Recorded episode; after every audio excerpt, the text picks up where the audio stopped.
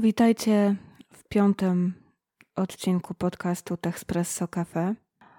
Dzisiejszy odcinek będzie nieco inny niż to, co słyszeliście do tej pory, bo usłyszycie w nim drugi głos. Nie bez powodu. Mm, w ubiegłym tygodniu mm, podałam do moich kanałów społecznościowych informacje o otrzymanej nominacji do plebiscytu Doskonałość sieci miesięcznika Twój styl. Plebiscyt odbywa się w ramach akcji po swojemu, gdzie prezentowane są różne postaci kobiece zajmujące się ciekawymi rzeczami w internecie. Moja nominacja przypada na kategorię edukacja, a jak napisano w uzasadnieniu tej nominacji, ma ona związek e, z tym, że uczę, jak e, mądrze poruszać się po świecie cyfrowym i nie zagubić się w gąszczu kwestii takich jak cyberbezpieczeństwo, prywatność, czy też e, inne zagrożenia, które na nas w tej internetowej rzeczywistości czyhają. Pomyślałam sobie, że ciekawie byłoby nieco zdystansować się do swojej działalności, a że trudno to zrobić samemu, to dzisiaj drugim głosem w audycji będzie Mateusz Ciupka. To dziennikarz ruchu muzycznego i autor pierwszego polskiego podcastu o muzyce klasycznej.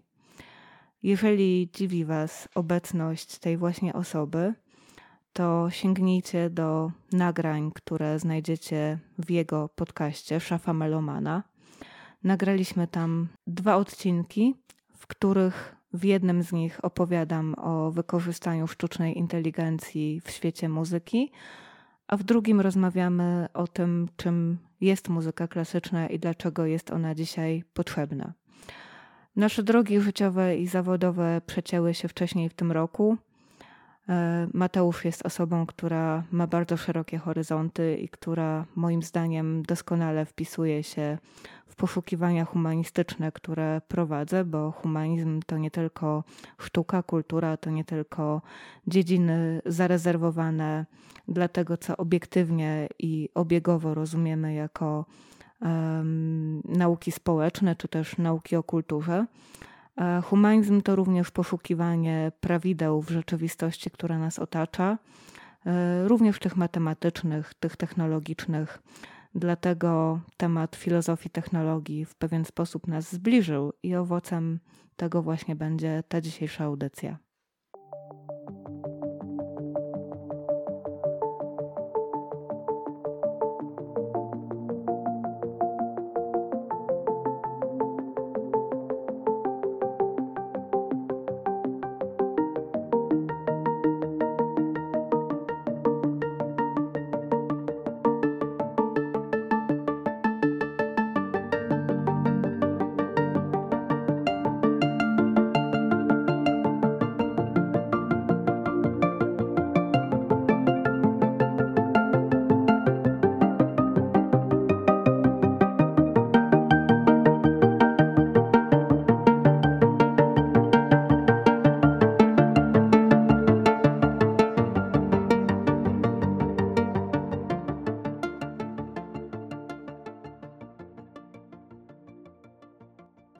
Witam, witam Cię, Gosiu. Dziękuję za zaproszenie. Bardzo się cieszę, e, choć jestem nieco stremowany, ponieważ e, istotnie mm, nowe technologie i te zagadnienia nie są czymś, czym się zawodowo zajmuję. Ale tak sobie pomyślałem, że są tutaj dwa haczyki, które mm, zdecydowanie mm, oprócz tego wszystkiego miłego, co powiedziałaś, łączą e, to, czym ja się zajmuję, z tym, czym ty się zajmujesz. Czyli pierwszym jest zagadnienie humanizmu, humanistyki, drugim kwestia prywatności.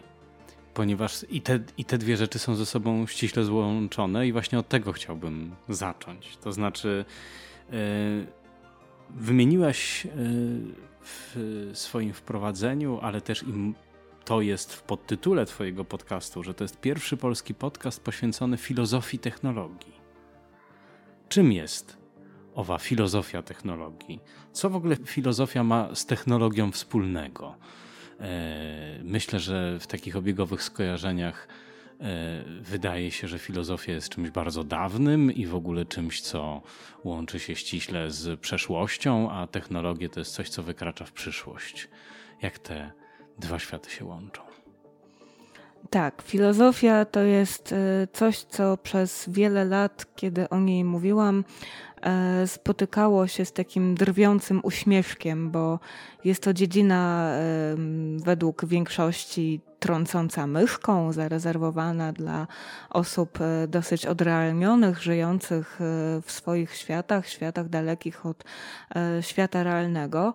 Mm, są to studia, które ukończyłam przede wszystkim, studia filozoficzne, które kiedy szłam na nie, wydawały mi się takim doskonałym narzędziem do rozumienia świata, do jego holistycznego ujęcia i do, do podróży w świat, do podróży do wiedzy, do, do tego, żeby się lepiej w świecie orientować i, i móc łączyć kropki, które się składają na e, jego obraz. E, I nie pomyliłam się. Okazało się, że świat, który się szybko zmienia, świat, e, w którym mamy do czynienia z szybkim rozwojem e, nowych technologii, ekspansją różnych zawodów, dziedzin, E, zainteresowań i branż, o których e, jeszcze 10 czy 20 lat temu nie mieliśmy pojęcia. Tutaj mówię o na przykład e, sztucznej inteligencji, o, o wykorzystaniu robotyki w takich kwestiach jak choćby prowadzenie gospodarstwa domowego, czy też jakieś procesy związane z obsługą operacji medycznych na odległość, bo, bo wiemy, że robotyka jest już też tam właśnie wykorzystywana w medycynie. E, okazało się, że ta filozofia to jest takie narzędzie, które pozwala ten e, świat lepiej zrozumieć i co najważniejsze, włączyć do niego perspektywę humanistyczną, o której e, oboje już trochę powiedzieliśmy, bo mam wrażenie, że tej perspektywy humanistycznej w naszych rozmowach o technologii, które prowadzimy w mediach, bardzo brakuje. Tak? Nowe technologie to jest dziedzina, która się kojarzy przede wszystkim z inżynierią, z wynalazkami, z aplikacjami, e, z takim bardzo silnym skwantyfikowaniem naszego życia, gdzie bardziej patrzymy na jego ujęcie e, ilościowe, na aspekty takie jak produktywność, wydajność, Przecież to się wkrada nawet do myślenia o naszych parametrach życiowych, tak? Wszystkie urządzenia, które mają mierzyć wydajność naszego organizmu, nasze e, tętno, nasze cykle miesięczne i tak dalej. To, to jest wszystko taka parametryzacja życia, która idzie w parze razem z rozwojem nowych technologii. A filozofia jest właśnie tym, co przywraca trochę równowagę i mówi, że w tym całym świecie e, kwantyfikowalnym, policzalnym, ujmowalnym, e, w ramy czegoś, co możemy opisać za pomocą liczb i parametrów, jest jeszcze człowiek, tak, ze swoimi problemami etycznymi, z tym, co jest kwestią definiującą w ogóle nasze człowieczeństwo, bo, bo nasze podejście do etyki definiuje nasze człowieczeństwo. E, całe spektrum naszych wartości, również też taka samoświadomość e, kulturowa, cywilizacyjna, to kim jesteśmy, dokąd zmierzamy i jak to wszystko, co się dzieje w świecie pod kątem tego rozwoju technologicznego wpływa na nasze życie. Właśnie o tym jest filozofia technologii, właśnie o tym e, jest Espresso Cafe, o tym innym podejściu, w którym nacisk kładziemy nie na to, co nowe technologie ułatwiają w naszym życiu, ale jak zmieniają nasz świat i jak zmieniają nas jako ludzi, tak? Bo każdy wpływ, każda, każde jakby ukierunkowanie naszego życia na nowe tory, czy to wygoda, czy to y, możliwość szybszego wykonywania jakichś czynności, większa wydajność pracy, to są zmiany. Te zmiany redefiniują to, kim jesteśmy, redefiniują to, jak żyjemy, wreszcie redefiniują to, jak postrzegamy y, świat, w którym istniejemy, ale też innych, którzy nas otaczają. I nie mówię tu tylko o ludziach, bo nowe technologie zmieniają też nasz stosunek y, do zwierząt i do środowiska. Tak sobie właśnie przypomniałem teraz, gdy o tym mówisz, o, że ta refleksja nie jest w istocie czymś bardzo nowym, dlatego że gdy na przykład w końcu XVIII wieku niemiecki wynalazca Johann Nepomuk Merkel, którego dzisiaj kojarzymy głównie z tym, że był wynalazcą, w istocie nie był wynalazcą tylko kimś, kto opatentował metronom. Zaproponował mm, takie urządzenie, które się nazywało mechaniczny turek i zaczął je obwozić po Europie, a nie było to nic innego, tylko automat do gry w szachy to mm, jedną z pierwszych rzeczy, które w gazetach powstały, była refleksja, jak to zmienia nasz stosunek do maszyn, do automatów. Pisano całe sążniste artykuły na ten temat. Oczywiście refleksja upadła zaraz potem, kiedy się okazało, że to nie był żaden automat do gry w szachy, tylko w tym mm, urządzeniu, które Merkel e, stworzył, po prostu siedział żywy człowiek i, i, i grał. Ale uderza mnie w tej całej anegdocie tylko jedno, że ta refleksja powstała od razu. Jak zmienia się nasze postrzeganie maszyn? Kim jest człowiek, jeżeli ta czynność zarezerwowana wcześniej wyłącznie dla umysłu ludzkiego może zostać przejęta przez maszynę? Myślę sobie też, że w ogóle w sztuce, w kulturze te wątki są obecne.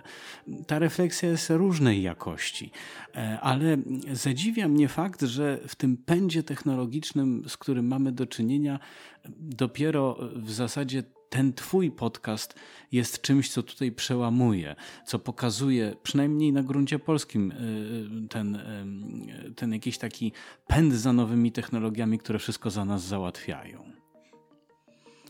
Nawiązując do mechanicznego turka, mm, to jest ciekawe, jak bardzo ten mechaniczny turek e, odbił się takim chichoczącym echem w rozwoju nowych technologii, bo jeden z serwisów e, oferujących wykonywanie, oczywiście za opłatą, drobnych i bardzo takich upierdliwych zadań, e, które można zlecić komuś, żeby zostały wykonane zdalnie przez jakiegoś podwykonawcę, nazywał się właśnie Mechanical Turk i tam można było za kilka dolarów na przykład napisać y, jakiś prosty skrypt albo y, wykonać jakąś pracę polegającą na y, przepisaniu jakichś opisów, przelaniu ich z jednego formatu tekstowego do innego i tak dalej, i tak.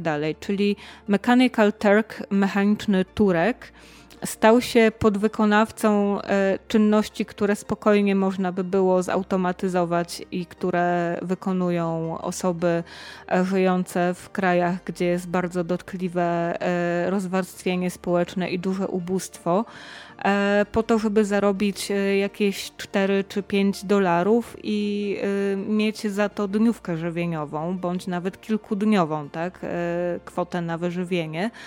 E, I jednocześnie jest to bardzo takie symptomatyczne, bo mamy tutaj do czynienia z taką kompletną pauperyzacją pracy, która za chwilę zostanie przejęta przez e, jakieś maszyny, bo już e, istnieją oczywiście konwertery formatów różnych plików i nie trzeba do tego człowieka, który ręcznie to wszystko zrobi i zapisze w edytorze.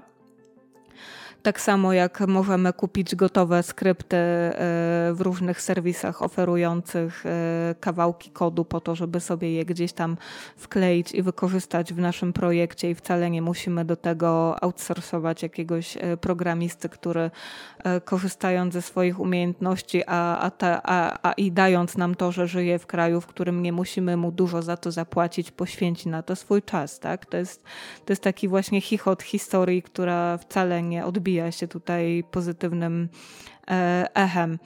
Pytasz, jak to się stało, że wylądowaliśmy w tym punkcie, w którym e, tak chętnie delegujemy e, różne możliwości naszego umysłu, czy różne czynności do, do maszyn, do sztucznej inteligencji, do różnych rozwiązań technologicznych. Myślę, że przynajmniej w Polsce przez wiele lat żyliśmy w takim świecie, w którym wiecznie wszystkiego brakowało, bo transformacja ustrojowa bądź co bądź się nie udała.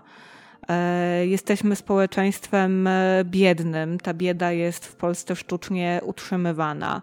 Podobnie sztucznie utrzymywany jest taki mm, panujący w Polsce duch, który każe nam podziwiać Zachód, mieć kompleksy i y, taką świadomość, że jesteśmy ubogą panną na wydaniu, tudzież krajem na dorobku. To jest absolutnie znienawidzone przeze mnie sformułowanie, y, który wiecznie musi ten Zachód gonić.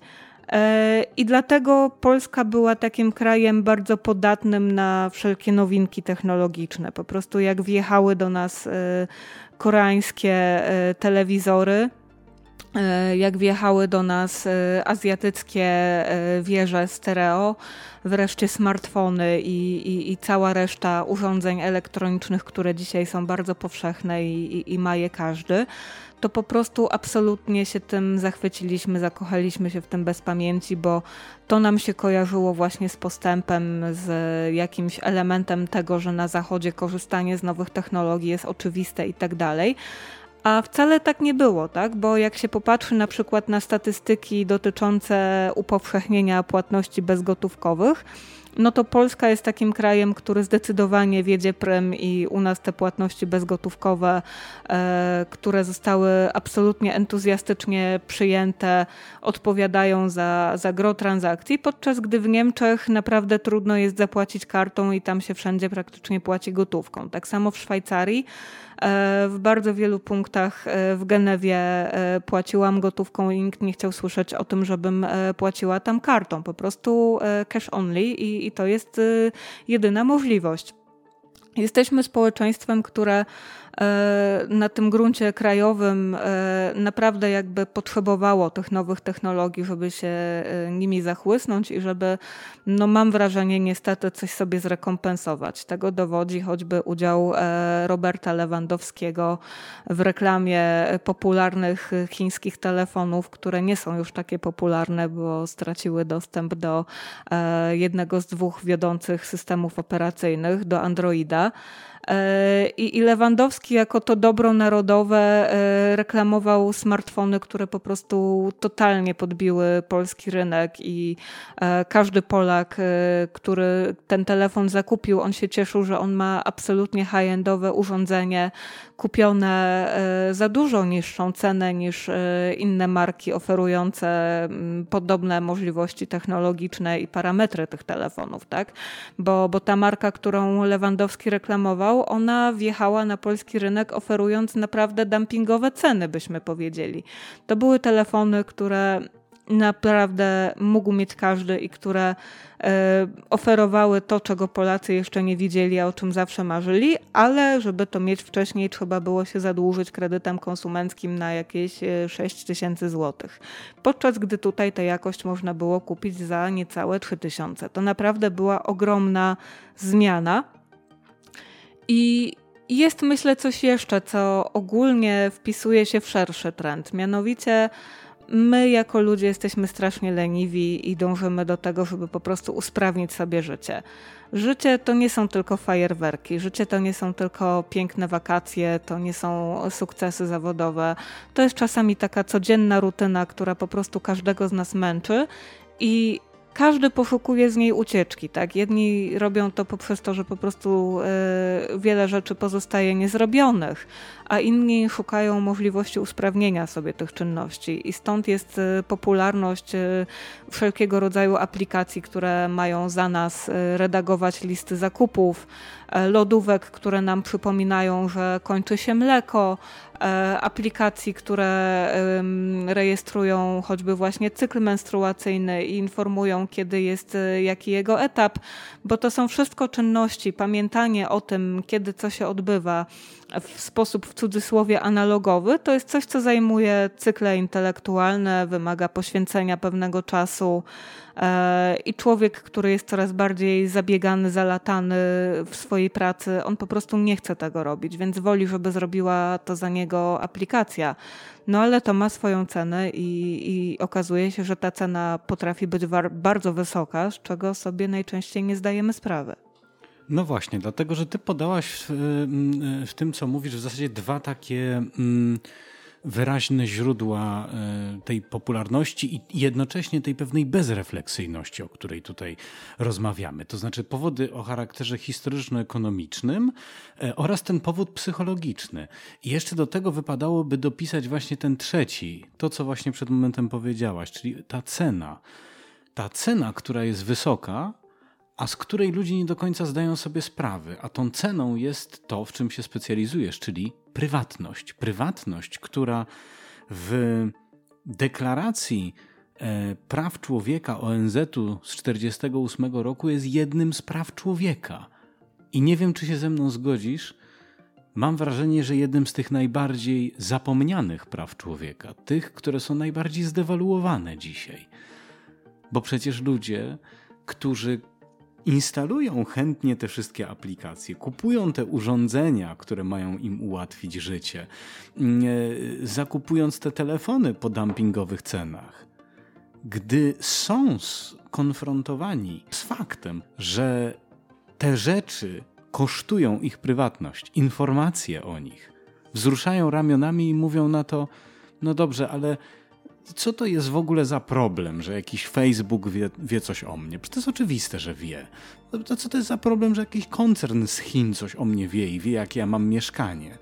Gdzie tu jest kłopot w ogóle? Przecież, y, no to, no to niech sobie wie. Przecież ja nie jestem nikim ważnym i nic mi się nie stanie. Znasz ten pogląd dobrze. Wiele razy o tym mówiłaś, prawda? To jest jeden e, z wielu poglądów, tudzież jedna z wielu odpowiedzi, które zazwyczaj e, dostaję, kiedy piszę o tym, że właśnie sami rezygnujemy z tego prawa człowieka. To jest, to jest ciekawe właśnie, że to jest prawo człowieka, którego my sami dobrowolnie się pozbywamy i nie potrzeba żadnego strasznego dyktatora i żadnego autorytaryzmu, żeby nas pozbawić tego prawa człowieka, jakim jest prywatność. Po prostu my się deprywujemy z niej sami i to robimy to codziennie z wielką lubością, bo mm, firmy technologiczne wychowały nas do takiego przekonania, że każdy nowy produkt to jest wielka ekscytacja, to jest coś, czego powinniśmy spróbować, to jest innowacja, jakiej jeszcze w swoim życiu nie widzieliśmy, to jest ułatwienie, to jest super rozrywka, to jest super wartość dodana do tego życia. E, I oczywiście możemy z tego skorzystać za darmo, tylko że to za darmo jest bardzo iluzoryczne.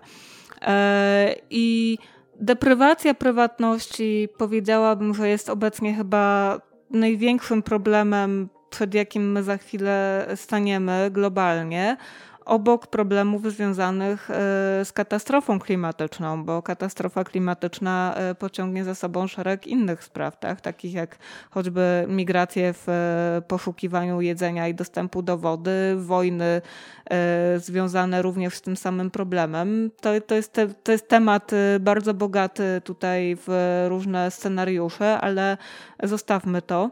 E, deprywacja prywatności jest tematem, który również prowadzi do katastrofy, bo e, jak pokazuje doświadczenie ostatnich dwóch lat, zarówno firmy technologiczne, jak i państwa, rządy wielu państw są zainteresowane tym, żeby pozyskiwać jak najwięcej naszych danych. Firmy oczywiście e, czerpią z tego zyski. E, model biznesowy e, wszystkich koncernów świata wielkich firm technologicznych jest zbudowany w oparciu o monetyzację naszych danych. Bardzo często, coraz częściej są to dane wrażliwe. W przypadku państw natomiast y, dane są już teraz powszechnie postrzegane jako narzędzie, które może służyć zarówno do e, projektowania polityki e, i e, poszczególnych rozwiązań prawnych, które są wdrażane w różnych krajach jak i do tego, żeby po prostu sprawować kontrolę nad obywatelami, co pokazały ostatnie dwa lata kryzysu zdrowotnego, prawda? E, I w tym momencie mm, należy się zastanowić, czy udostępnianie państwu swoich danych, e, które są gromadzone przez nas między innymi przy pomocy tych aplikacji, aby na pewno jest e, czymś, czego sobie życzymy, bo z jednej strony możemy mówić o tym, że owszem, państwo potrzebuje naszych danych zdrowotnych po to, żeby lepiej projektować polityki publiczne związane z ochroną zdrowia, z dysponowaniem służbą zdrowia i zarządzaniem zarządzaniem zdrowiem całej populacji, a z drugiej możemy obudzić się w świecie, w którym państwo zaczyna mieć dostęp do danych reprodukcyjnych, e, które sobie na przykład pozyskuje od Facebooka czy od e, innej wielkiej platformy e, społecznościowej, z której korzystamy, czy też aplikacji, z której e, korzystamy. I jeżeli żyjemy w kraju, w którym aborcja jest nielegalna, bądź też antykoncepcja awaryjna jest nielegalna, a w dodatku karalna, to może się okazać, że dane, które gromadziliśmy w aplikacji monitorującej nasze zdrowie reprodukcyjne, posłużą po prostu do tego, żeby nam postawić zarzuty i nas skazać, choćby choćby właśnie za e, skorzystanie z zabiegu aborcji farmakologicznej. To są zagrożenia, z których e, jeszcze nie zdajemy sobie na poziomie społecznym e, sprawy. Ta świadomość nie jest powszechna. A to jest właśnie jeden z możliwych już dziejących się w niektórych krajach skutków deprywacji prywatności, do której sami dopuszczamy. Innym zagrożeniem, o którym rzadko się mówi, w przypadku na przykład telefonów e, czy różnych sprzętów gospodarstwa domowego, o których e, wspomniałeś, jest to, że dane, które gromadzą na nasz temat rozmaite przedsiębiorstwa, choćby właśnie te pochodzące z państwa środka, mogą być doskonałym narzędziem wywiadowczym. Oczywiście na poziomie pojedynczego użytkownika, tak, konkretnej osoby, która kupiła sobie robota sprzątającego bądź e, jakiś e, mikser, który ma wykonywać podstawowe zadania kuchenne, te dane mogą być bezwartościowe, tak? bo to jest częsty argument, który się pojawia w momencie, kiedy ja piszę o zagrożeniach e, związanych z korzystaniem z takich urządzeń. No ale co temu chińskiemu rządowi po tym, że on zobaczy moje dane? No nic, ale on zobaczy Twoje dane oraz 10 milionów innych osób w Polsce, które kupiły sobie taki telefon, albo taki odkurzacz, albo takiego robota. I w tym momencie, kiedy weźmiemy pod uwagę, że Polska liczy dajmy na to zgrubnie teraz 36 milionów obywateli, a mamy do dyspozycji dane e, jednej trzeciej z nich, no to jest to potężne źródło informacji na temat e, populacji danego kraju. Tak? Statystycznie jest ono już istotne i co możemy zmapować z wykorzystaniem takich danych. Chociażby to, e, co ludzie mają w domach, jaki jest przeciętny poziom e, dochodów polskiej rodziny, e, na jakiej powierzchni mieszkalnej taka rodzina żyje, ile przeciętnie ta rodzina ma dzieci. Jeżeli mówimy o lodówkach czy innych urządzeniach kuchennych, jakie są najczęściej wykorzystywane składniki spożywcze. Jeżeli mówimy o inteligentnych zegarkach, opaskach fitnessowych, innych e, narzędziach do monitorowania zdrowia, no to już mamy tutaj temat danych e, wrażliwych.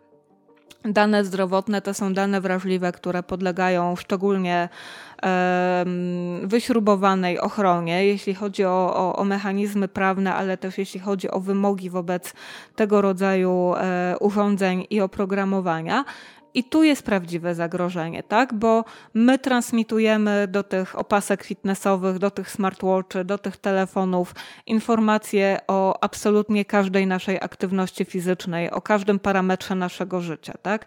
Tutaj lądują dane na temat naszych parametrów snu, na temat naszego ciśnienia tętniczego, na temat naszej wagi wpisujemy tam informacje o różnych chorobach, tak? bo przecież każda aplikacja zdrowotna oferuje nam dzisiaj e, kartę e, umożliwiającą szybki kontakt ze służbami medycznymi w razie, gdyby nam się coś stało, i tam są najczęściej zawarte właśnie jakieś informacje dotyczące tego, jakie leki przyjmujemy, jakie mamy alergie, na jakie choroby cierpimy. To jest kopalnia wiedzy na temat populacji i to, to są dane, które my bardzo chętnie chętnie w tym momencie sami udostępniamy. My nie wiemy, co się z tymi danymi tak naprawdę dzieje. E, możemy się zastanawiać, e, jak są one wykorzystywane przez firmy które te dane od nas zbierają. A warto w tym momencie pamiętać, że praktycznie każda duża chińska spółka technologiczna e, jest zobowiązana przez Pekin do tego, żeby umożliwiać e, administracji Chińskiej Republiki Ludowej dostęp do danych e, praktycznie na życzenie. Tak? I, I my nie mamy nad tym w praktyce żadnej kontroli. Warto tutaj wspomnieć o sprawie testów prenatalnych, którą jakiś czas temu poruszałam na profilu instagramowym Texpresso.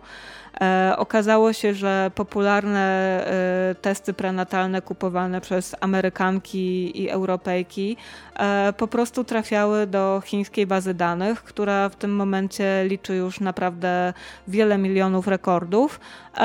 I Chińczycy zbierają po prostu na potęgę informacje dotyczące zdrowia kobiet, tego w jakim stanie jest żeńska część populacji licznych krajów Europy oraz Ameryki Północnej.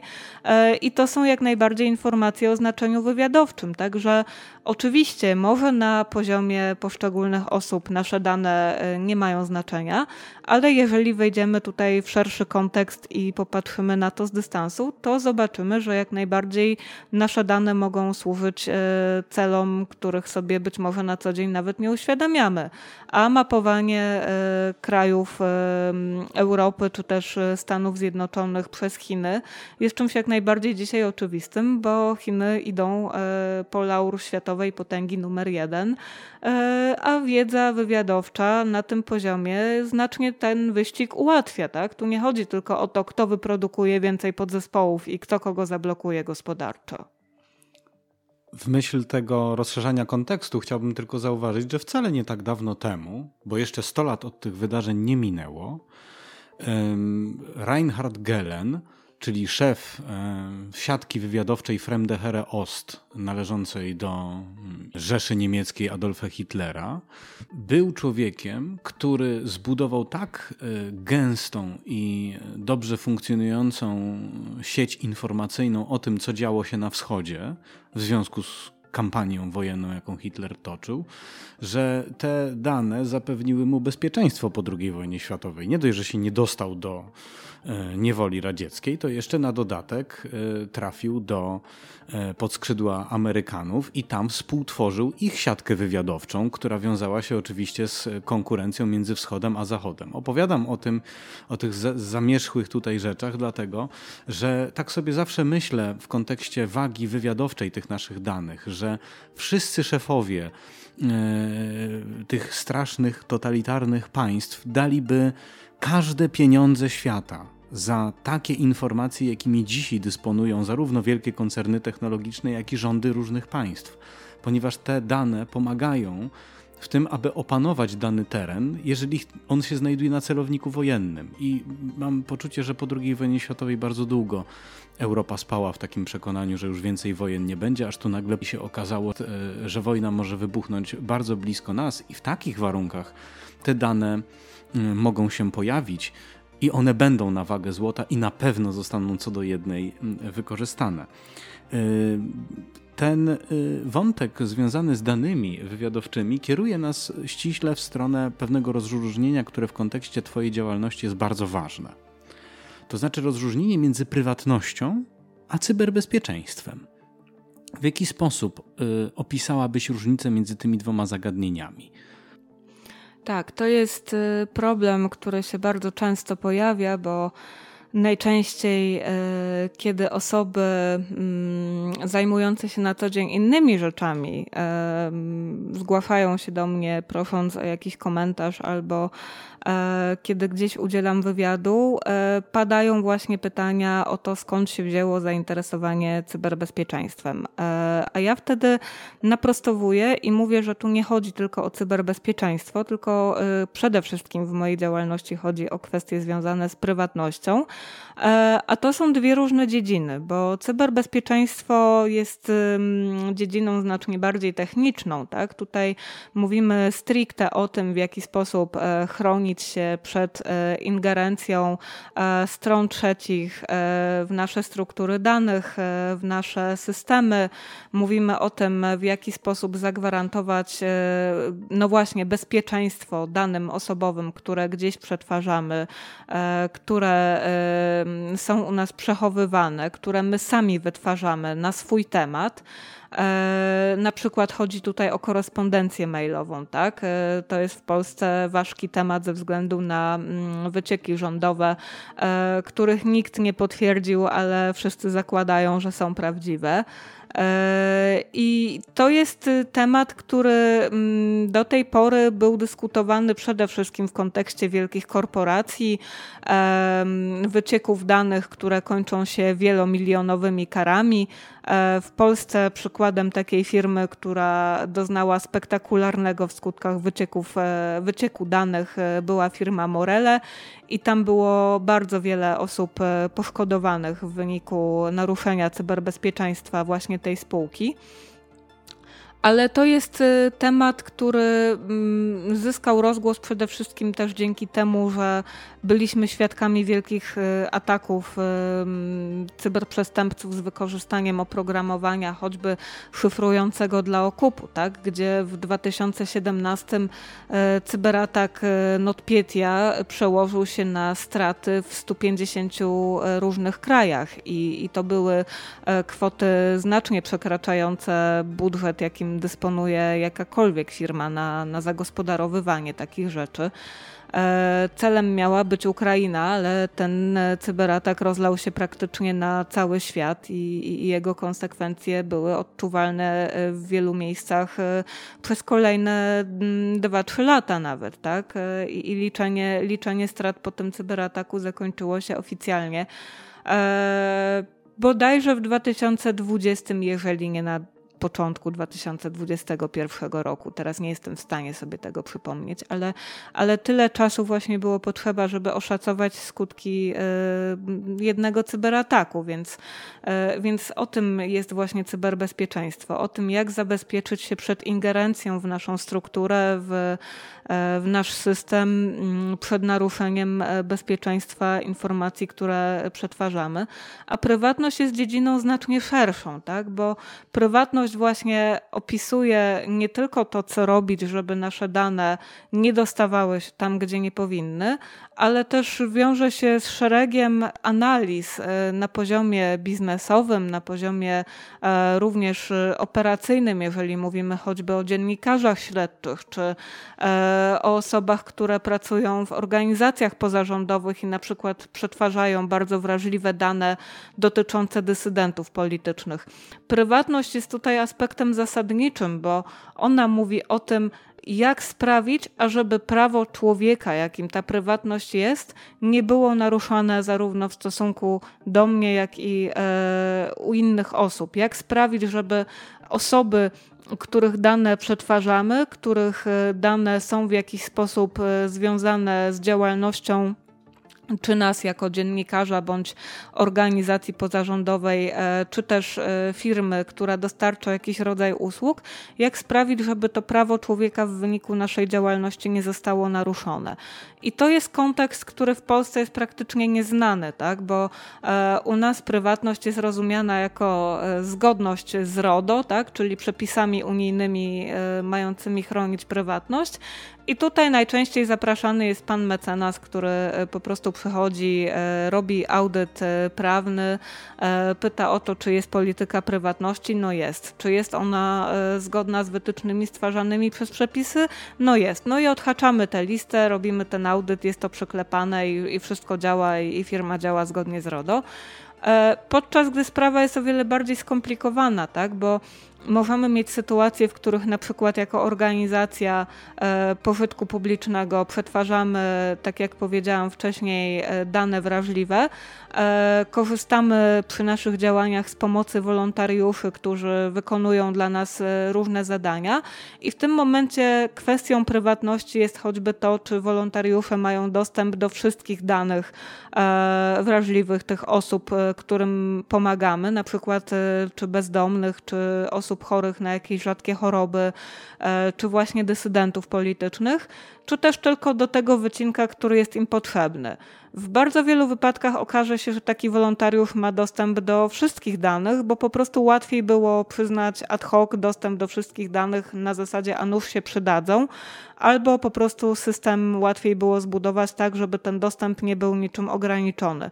A okazuje się, że żeby działać zgodnie z poszanowaniem prywatności i, i, i, gwarantować to, że to prawo człowieka, którym ta prywatność jest, nie zostanie naruszone, wypadałoby tym wolontariuszom ten dostęp ograniczyć, tak? bo oni naprawdę nie muszą mieć dostępu do absolutnie każdego rekordu w bazie danych e, mówiącej choćby o losach więźniów politycznych e, związanych z działaniem na rzecz wolnego Tybetu. Tak? To nie jest konieczne, żeby, żeby wolontariusz widział wszystkie te dane. To nie jest konieczne, żeby wolontariusz widział e, wszystkie dane e, osób związanych e, z udzielaniem pomocy przy aborcji farmakologicznej. Potem z tego powstają różne niedobre sytuacje, kończące się często konsekwencjami prawnymi dla osób prowadzących taką działalność, ale też dla osób, które na przykład korzystały z ich pomocy. Tak? To jest po prostu źródło zagrożenia, które wynika z tego, że ktoś zaniedbał pewne procedury, o których nawet być może nie wiedział, bo ja mam wrażenie, że kwestie prywatności są strasznie mocno związane z pewnym standardem cywilizacyjnym, e, z pewną mentalnością i z pewnym po prostu myśleniem o, o naszej roli w społeczeństwie i, i też dbaniem o inne osoby niż tylko my sami. E, I mamy tutaj bardzo wiele do nadrobienia, zanim to się e, na tyle ruszy naprzód, żeby to myślenie o prywatności było myśleniem domyślnym. Jak na razie prywatność nadal jest postrzegana jako fanaberia e, i organizacje robią po prostu wszystko, żeby nie mieć z nią żadnego problemu, czyli uzyskać tą taką ramową zgodność prawną e, z przepisami, a jak to wygląda w praktyce, to już nikt się tym nie interesuje. Ja sobie pozwolę na taką y, bardzo prywatną tutaj refleksję, bo mnie to permanentnie zadziwia i nie potrafię się y, tego zdziwienia pozbyć. Y, otóż, gdy byłem dzieckiem, przyszedłem na spacer ze swoim dziadkiem kiedyś, który spotkał swojego kolegę. No i panowie się zatrzymali i zaczęli rozmawiać. No i oczywiście w pewnym momencie jego kolega zwrócił uwagę na mnie i zadał mi pytanie, no ja może miałem, nie wiem, 4, może 5 lat, a gdzie ty mieszkasz? Mieszkasz? Na co ja odpowiedziałem, podałem nazwę ulicy, prawda? Podałem dokładną nazwę ulicy po prostu. I dziadek, bo pamiętam, trzymałem go za rękę, mocno mnie za tę rękę ścisnął. Oczywiście tam zakończył za chwilę rozmowę z kolegą. Odeszliśmy i dziadek mi mówi: Nigdy nie podawaj obcym ludziom swojego adresu. A ja zapytałem dlaczego. On mówi: Bo nie wiesz, co ten człowiek z tym zrobi. I tak sobie pomyślałem, że te lata PRL-u, które były w Polsce tutaj, przecież y, to pokolenie naszych dziadków i rodziców bardzo skutecznie zaszczepiły, że mnóstwa prywatnych informacji się nie podaje, dlatego że za ich ujawnienie można ponieść bardzo poważne konsekwencje. Mowa oczywiście o przecież latach inwigilacji, gdzie każdy mógł być podsłuchiwany, telefon mógł być podsłuchiwany. Był obyczaj nierozmawiania o pewnych sprawach przez telefon, bo nie wiesz, kto słucha. I to czasem wcale nie były tematy, które z dzisiejszego punktu widzenia by były tak kontrowersyjne, prawda? A jednak e, tej prywatności pilnowano. To się wszystko gdzieś e, w jakiś sposób, e, mam poczucie, rozmyło i, i, i ludzie, którzy jeszcze niedawno przecież albo doświadczali, albo przynajmniej pamiętali z opowieści swoich, swoich rodziców czy dziadków te rzeczy, dzisiaj tę prywatność sprzedają bardzo chętnie. Ja się tutaj z Tobą nie zgodzę, bo powiedziałeś, że ludzie, którzy jeszcze niedawno tę prywatność chronili, dzisiaj ją chętnie sprzedają. To absolutnie nie jest tak, bo ludzie, którzy są nauczeni właśnie tego, że pewne informacje się chroni, a państwo, w którym żyjesz, nie jest twoim przyjacielem, oni nadal mają bardzo dużą nieufność zarówno do instytucji państwa, jak i do e, wszelkich innych instytucji, które proszą ich o dane.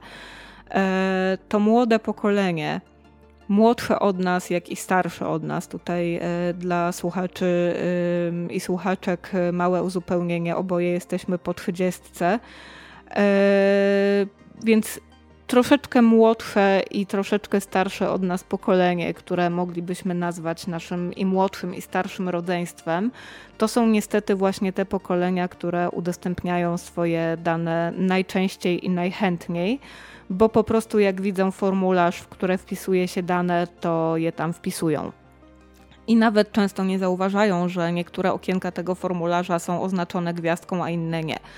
E, ja się bardzo często spotykam z taką opinią, że no ale ja udostępniam te dane, bo jeżeli ja już dostaję jakieś reklamy, to ja chcę chociaż, żeby te reklamy były do mnie dopasowane.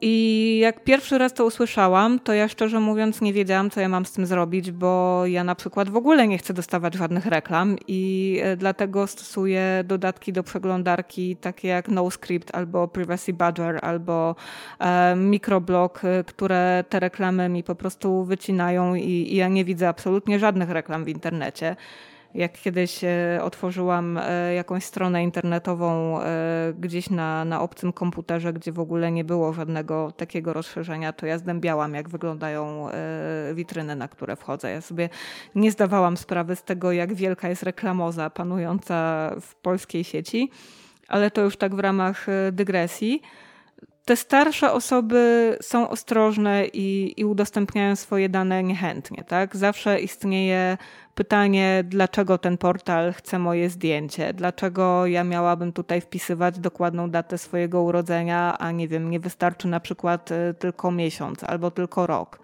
E, również częstą rzeczą w pokoleniu osób, choćby z pokolenia naszych rodziców, jest to, że zamiast podawać prawdziwy rok urodzenia, to podają jeden w tą albo jeden w tamtą stronę. Wpisują inny miesiąc, wpisują e, tam, gdzie jakaś strona domaga się na przykład podania lokalizacji, no to wpisują jakąś lokalizację zbliżoną do ich miejsca zamieszkania, ale nie będącą tym miejscem, tak? Dla przykładu jakąś miejscowość y, pod Poznaniem, a, a nie sam Poznań, czy, czy, czy też jakąś zupełnie inną dzielnicę tego miasta. E, tak czy inaczej są to po prostu działania zmierzające do zamarkowania tych y, prawdziwych danych jakimiś danymi, które mniej by nas identyfikowały, bo ta podejrzliwość została.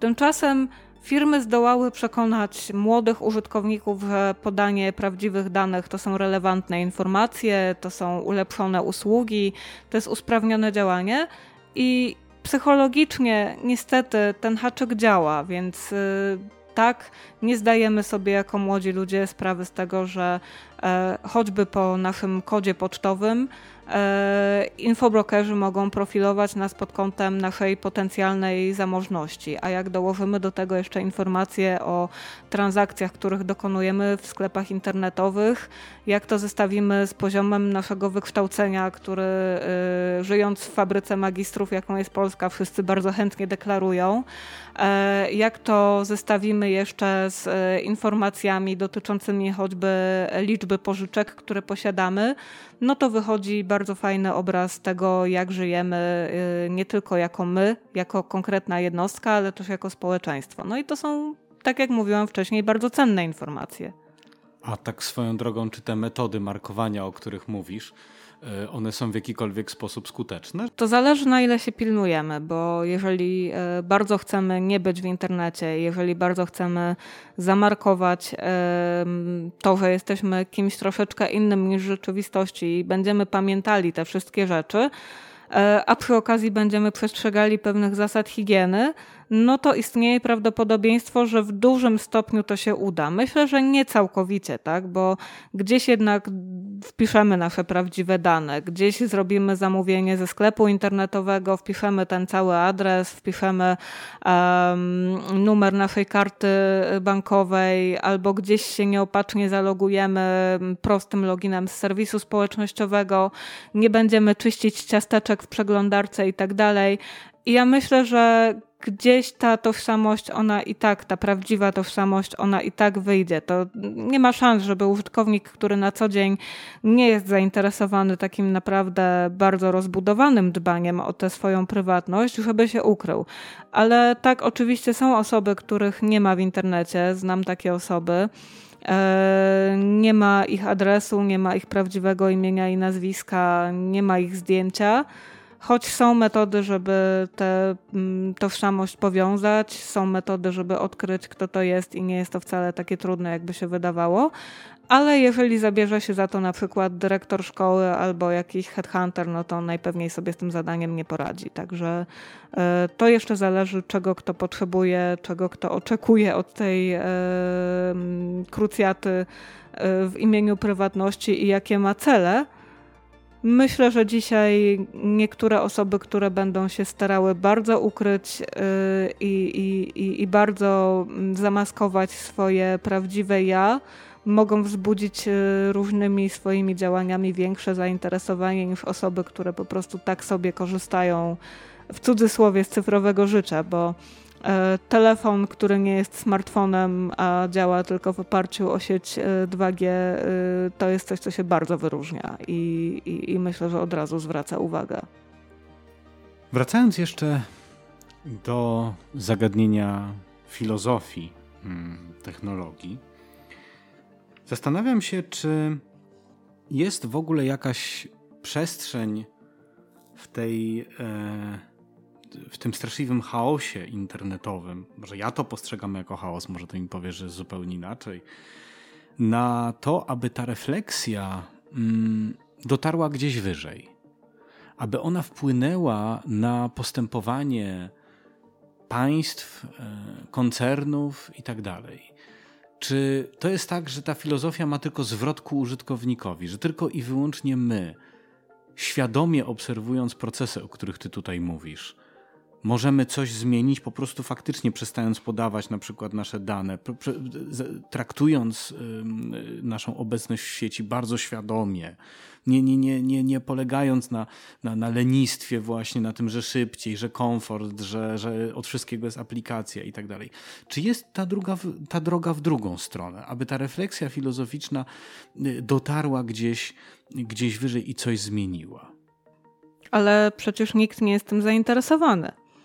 E, z prostej przyczyny, e, tak jak już mówiliśmy wcześniej, zarówno firmy technologiczne, jak i w ogóle firmy, tak? bo, bo nie tylko firmy technologiczne oferują nam rozwiązania cyfrowe. Dzisiaj e, przecież za każdym razem, jak robimy zakupy w jakimś supermarkecie, to jesteśmy pytani o to, czy mamy aplikacje, e, a te aplikacje e, choćby dyskontów, one e, są niczym innym jak e, narzędziem do monetyzacji naszych danych osobowych, tak? bo E, one pobierają mnóstwo informacji na nasz temat, e, w zamian za które, nie wiem, dostajemy 50 groszy zniżki na piwo i, i jesteśmy cali szczęśliwi, że kupiliśmy sobie taniej sześciopak browara. No, e, moim zdaniem e, dane osobowe są trochę więcej warte niż 50 e, groszy zniżki na browara, ale co kto lubi oczywiście.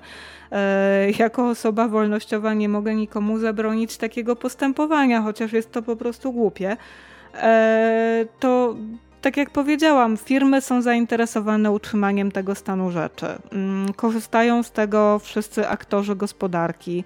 E, korzystają z tego również instytucje kulturalne, które dzięki temu, że mają aplikacje choćby do sprzedaży biletów, mogą sobie przy okazji na przykład monitorować, e, co kto lubi, e, jakie ma aplikacje zainstalowane na swoim telefonie, jakie strony odwiedza dzięki ciasteczkom, które po prostu śledzą naszą aktywność w całym internecie. I, I, to są narzędzia, które pomagają dzisiaj prowadzić biznes, więc na pewno w aplikację będzie szło coraz więcej podmiotów. Jak i w e, gospodarowanie oparte na danych po prostu. Jeżeli chodzi o państwa, państwa też, tak jak powiedziałam wcześniej, widzą w tym swój cel. E, aktualnie powiedziałabym, że istnieje zarysowujące się zjawisko rywalizacji e, państw jako bytów z firmami technologicznymi, które tak jak Meta, czyli dawniej Facebook, poczuły się na tyle silne, że mogą rzucać państwom wyzwanie i same, bym powiedziała, dążą wielokrotnie do zbudowania czegoś w rodzaju własnej e, suwerenności, własnej, może nie państwowości, to za duże słowo, ale, ale suwerenności o charakterze politycznym, tak to ujmijmy, literalnie suwerenności o charakterze politycznym, bo to jest coś, do czego dąży moim zdaniem meta. E, I, I państwa doskonale zdają sobie sprawę, że dane to jest potęga. E, dane zdrowotne, o których powiedziałam e, w początku naszej rozmowy, to tylko jeden z aspektów zarządzania społeczeństwem. Dane o preferencjach politycznych, które są zbierane choćby przez informacje o tym, jakie wiadomości czytamy, jakie kanały na YouTubie subskrybujemy, jakich publicystów słuchamy, kogo obserwujemy na Twitterze, z kim wchodzimy w interakcję na Facebooku, co tam piszemy, co komentujemy to jest kopalnia wiedzy na temat społeczeństwa w y, różnych krajach. I dobra analiza danych, dobre wyciąganie informacji z internetu, e, gdzie większość tych informacji jest przecież publicznie dostępna, tak? To jest narzędzie do utrzymania władzy, do jej rozszerzania o kolejne aspekty, być może do e, przekształcania demokracji w autorytaryzm w taki sposób, żeby obywatele nawet się nie zorientowali, a wreszcie do sterowania tym, co my w tym internecie widzimy bądź czego nie widzimy. Napisałam e, dzisiaj, a, a, mamy poniedziałek 22 sierpnia, e, napisałam dzisiaj taki artykuł o tym, że e, ro, rosyjski regulator internetu i, i sfery informacyjnej, Roskomnadzor, e, będzie miał narzędzie do poszukiwania w internecie zabronionych e, przez prawo treści. Rosja, jak wiecie, doskonale cenzuruje mnóstwo rzeczy. W marcu do rzeczy, które Rosja cenzuruje, dołączyły y, rzeczy związane z wojną na Ukrainie. Mówienie prawdy o tym, co się dzieje na Ukrainie, y, jest zagrożone karą 15 lat pozbawienia wolności w ciężkim łagrze i y, absurdalnie wysokimi karami finansowymi. E, I społeczeństwo jest po prostu e, całkowicie steroryzowane, jeżeli chodzi e, o taki efekt mrożący tego, co można w internecie publikować, a czego nie. Jeżeli kogoś zastanawia, dlaczego rosyjskie społeczeństwo jest takie indyferentne wobec tego, co się na Ukrainie dzieje, no to wystarczy prześledzić, co Władimir Putin robił w swoim kraju przez ostatnie 10 lat choćby właśnie w sferze propagandy y, w mediach, które w całości należą e, do państwa bądź są przez państwo e, kontrolowane przez po prostu takie mm, macki w postaci prezesów różnych spółek medialnych i, e, i osób, które gdzieś tam mają nad nimi kontrolę to jest przede wszystkim wylewająca się z każdego możliwego kanału propaganda państwowa, jak i zacieśniający się krąg cenzury e, dotyczący tego, czego w internecie postować nie wolno. Tak? I obok tych treści, które dotyczą wojny na Ukrainie, znalazły się e, e, chociażby takie jak e, w cudzysłowie propaganda gejowska. Co to jest propaganda gejowska? No to propagandą gejowską w Rosji jest to, że ktoś po prostu ma tęczową flagę i idzie z nią po plaży. To już jest propaganda propaganda gejowska, tak? E, I, i, I jak wszyscy dobrze wiemy, albo i nie, w Rosji jest bardzo e, silny ruch e, e, restauracji wartości chrześcijańskich, wartości konserwatywnych, które mają na celu ocalenie cywilizacji przed, przed nawałą zgniłego zachodu. I jak dobrze pomyślimy, no to to wszystko powinno brzmieć bardzo znajomo, prawda? I właśnie oto Roskomnadzor inwestuje w narzędzie, które nazywa się Oculus i które ma analizować 2,3 materiału graficznego, czyli tam zdjęcia obrazu bądź innej formy graficznej na sekundę. Może przeanalizować około 200 tysięcy zdjęć w ciągu dnia. I to będzie służyło do wyłapywania nieprawomyślnych treści w Rosji. Tak, to oprogramowanie będzie oparte o sztuczną inteligencję, ono będzie się uczyło, no i według zapowiedzi, które e, podał dzisiaj dziennik Kommersant, e, system ma być gotowy do użycia w grudniu tego roku, czyli e, nie jest to jakaś odległa perspektywa, to jest już za chwilę, to jest za kwartał niecały. Brzmi jak powtórka z rozrywki z Chin. Tak, ale Chiny opanowały cenzurę do perfekcji. Chiny usuwają materiały w mediach społecznościowych, zanim one się tam pojawią, bo po prostu sieci neuronowe, które działają w chińskich mediach społecznościowych, wyłapują zanim treść zostanie opublikowana, słowa kluczowe wskazujące na to, że ta treść nigdy nie powinna e, zostać przez nikogo przeczytana. I e, to, że my mm, piszemy bądź czytamy o tym, że w Chinach e, wydarzyło się coś, co się wymknęło cenzurze spod kontroli, no to jest to dokładnie to, co my w tym momencie mówimy. Coś wymknęło się cenzurze spod kontroli, tak? Coś nie poszło tak jak trzeba, algorytmy czegoś nie wyłapały i, i cenzorzy musieli to robić ręcznie najpierw najpewniej. E, I, I wszystkie te momenty, kiedy coś nieprawomyślnego w Chinach przedostało się do sieci społecznościowych, to są wypadki przy pracy.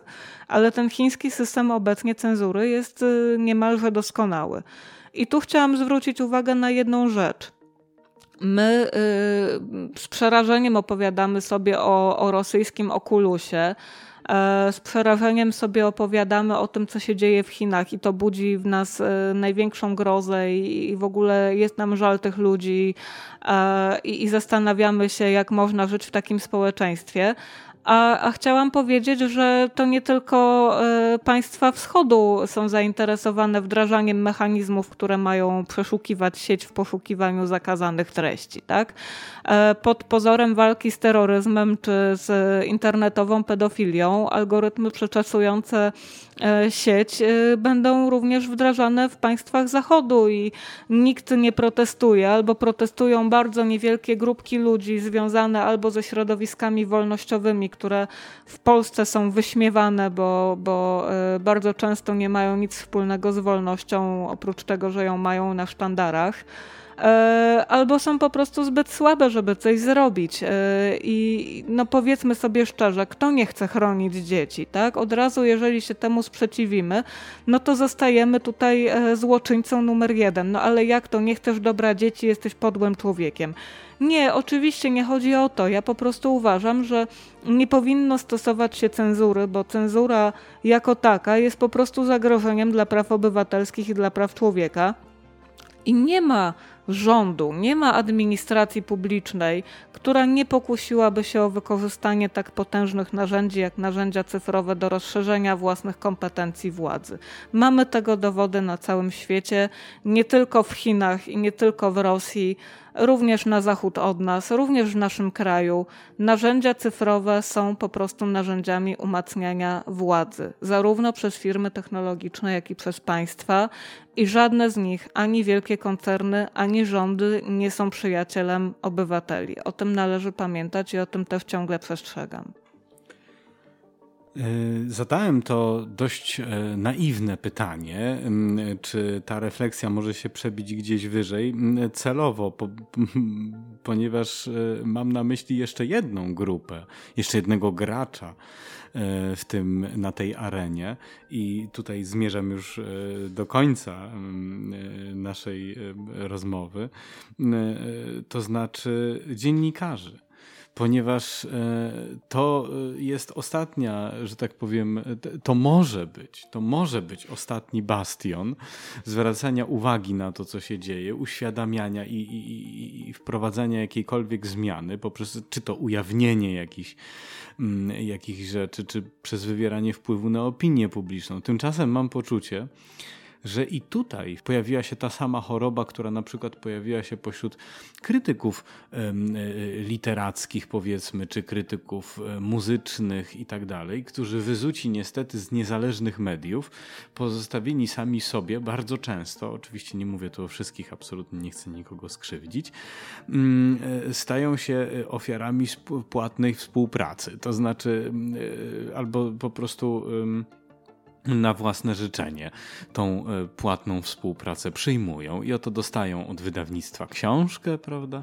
Dostają e, rozmaite gratisy do niej i pięknie o tej książce piszą. Tego typu zjawiska się zdarzają i trzeba wiedzieć, kogo słuchać.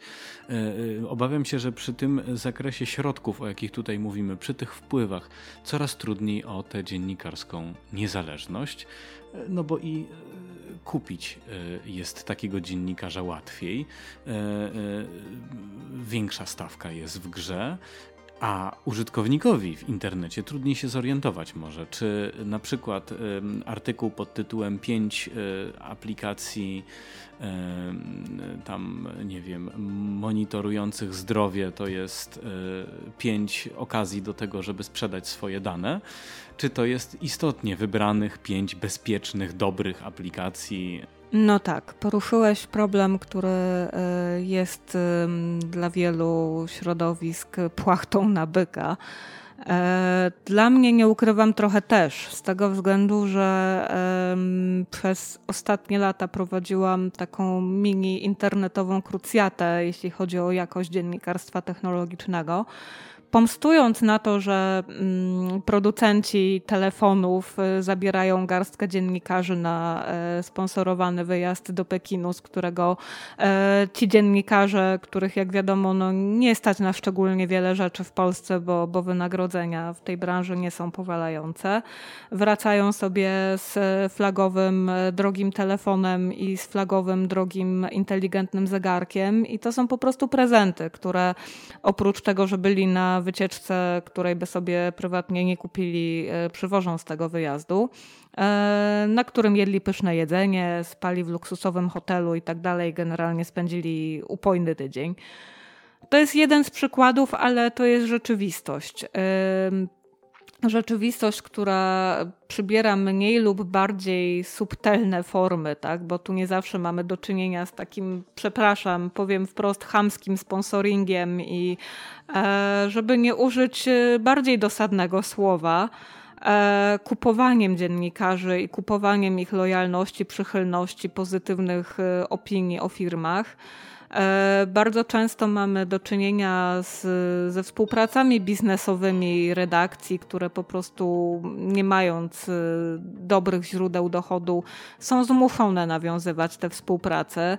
I jakkolwiek e, odwołując się tutaj do przepisów, które w Polsce obowiązują, reklama natywna czy też materiały sponsorowane, one są całkowicie pełnoprawną formą zarobkowania, tak? ale powinny być stosownie oznaczone w sposób e, taki, żeby czytelnik wiedział, że ma do czynienia z reklamą e, i żeby zdawał sobie sprawę, że artykuł czy materiał, który ogląda, jest po prostu materiałem sponsorowanym przez e, daną firmę. E, widziałam wielokrotnie materiały sponsorowane, które niosą wartość merytoryczną, bo mają charakter edukacyjny. Uczą na przykład o tym, e, jak działa sieć 5G i e, rozwiewają takie główne mity foliarskie, które wokół tej sieci narosły, więc ich taka wartość dodana jest bardzo duża, tak? I to są bardzo fajnie zbudowane materiały. No ale przeciętnie mamy do czynienia po prostu z grubo ciosanymi E, niewycyzelowanymi, obrażającymi wręcz inteligencję odbiorców tekstami zachwalającymi konkretne produkty technologiczne. E, I już nawet mniejsza z tym, tak? bo tu chodzi o moralność całej branży i po prostu to, to o co zapytałeś, czy, czy dziennikarze mogą coś z tym zrobić. E, myślę, że mogą, pod warunkiem, że pójdą w stronę samofinansowania. E, ja z racji tego, że nie chcę pisać materiałów sponsorowanych e, ani e, współpracować w ramach płatnych promocji, których dostałam bardzo dużo w swojej takiej, nie lubię tego słowa, ale powiem karierze internetowej. Mm, czy propozycji dostałaś? Tak, propozycji, propozycji współpracy właśnie, czy czy, czy promocji płatnych e, produktów, usług e, i tak dalej, tudzież bycia twarzą jakichś e, firm. Odmówiłam z tego względu, że tak jak pisałam na Instagramie, wyżej sobie cenię to, że ja niosę dla mojej społeczności jakiś walor edukacyjny. I jeżeli ten walor edukacyjny jest dla kogoś użyteczny i przyjemny, to może kupić mi kawę na patronajcie. Linki do Patronite'a znajdziecie w opisie tego odcinka i, i, jeżeli chcecie mi taką kawę kupić, e, to nie uwzględniając inflacji po starej cenie 10 zł miesięcznie możecie to zrobić. E, samofinansowanie to jest taka droga, która pozwala zachować niezależność. Właśnie te w cudzysłowie internetowe kawy, które mm, stawiają mi e, obserwatorzy i obserwatorki, to jest coś, co pozwala e, pracować niezależnie i, i nie korzystać z tych ofert współprac. I nie jestem tutaj jedyna, bo osobą, która również e, poszła w ten model samofinansowania, jest Jakub Dymek, który porusza tematy e, mało chodliwe w mediach, porusza tematy kontrowersyjne, e, rozmawia o tym, jak naprawdę wygląda rzeczywistość w swoim podcaście i, i pisze o tym w swoim newsletterze. I oboje wybraliśmy właśnie ten model niezależnego finansowania, tudzież samofinansowania bo to pozwala nam zachować e, jakąś etykę pracy i, i, i świadomość tego, że robimy dobrą robotę, a, a nie stajemy się więźniem żadnych umów, disclaimerów oraz wymogów, które mogłyby się pojawiać przy, przy takich współpracach. Nie sądzę, uczciwie, żeby w najbliższych latach, w Polsce przynajmniej, dziennikarstwo technologiczne coś zmieniło. Również dlatego, że jest ono zależne politycznie. E, politycy potrafią e, wysłać pozew za samo zadanie pytania, które, jak twierdzą, ich zniesławia. E, tak, pytanie może zniesławiać. To jest odkrycie typowo polskiej rzeczywistości dziennikarskiej. E, politycy potrafią też zadzwonić do szefa z pretensjami, że ukazał się stawiający ich w niezbyt korzystnym świetle tekst. No to ja bym powiedziała, jeżeli y, macie panowie pretensje o to, że tekst jest dla was niekorzystny, no to działajcie tak, żeby można było pisać tylko korzystne teksty, tak? Dziennikarstwo nie jest od tego, żeby wam schlebiać. My nie jesteśmy waszymi PR-owcami. My jesteśmy od tego, żeby kontrolować y, was, kontrolujących nas. E, taka jest nasza rola, taka była e, u zarania powstania mediów masowych ich rola i kwestionowanie tego wydaje mi się jakąś straszną niedorzecznością. No jest to doświadczenie, które y, obowiązuje chyba w każdej dziedzinie dziennikarstwa, czy w każdej dyscyplinie wiedzy, którą się, y, w którą dziennikarstwo wkroczyło. Jest dokładnie tak samo, bo i ja nieraz po negatywnej recenzji jakiegoś koncertu usłyszałem, no dobrze, ten koncert nam nie wyszedł, ale czy ty nie widzisz, jaką dobrą kulturę my tu robimy, ile dobre, powinieneś wesprzeć. Ja mówię, właśnie nie od tego jestem, aby wspierać, tylko aby ocenić, prawda, to, co się e, udało lub co się nie udało. Bardzo Ci dziękuję. To ja dziękuję, a przy okazji y, chciałam zauważyć, jak wiele y, prywatności własnej żeśmy oddali nagrywając tę audycję i uprasza się szanownych odbiorców o docenienie tego faktu. Tak, zgadza się. Zrobiliśmy to dla Was. Dziękujemy. Dziękujemy.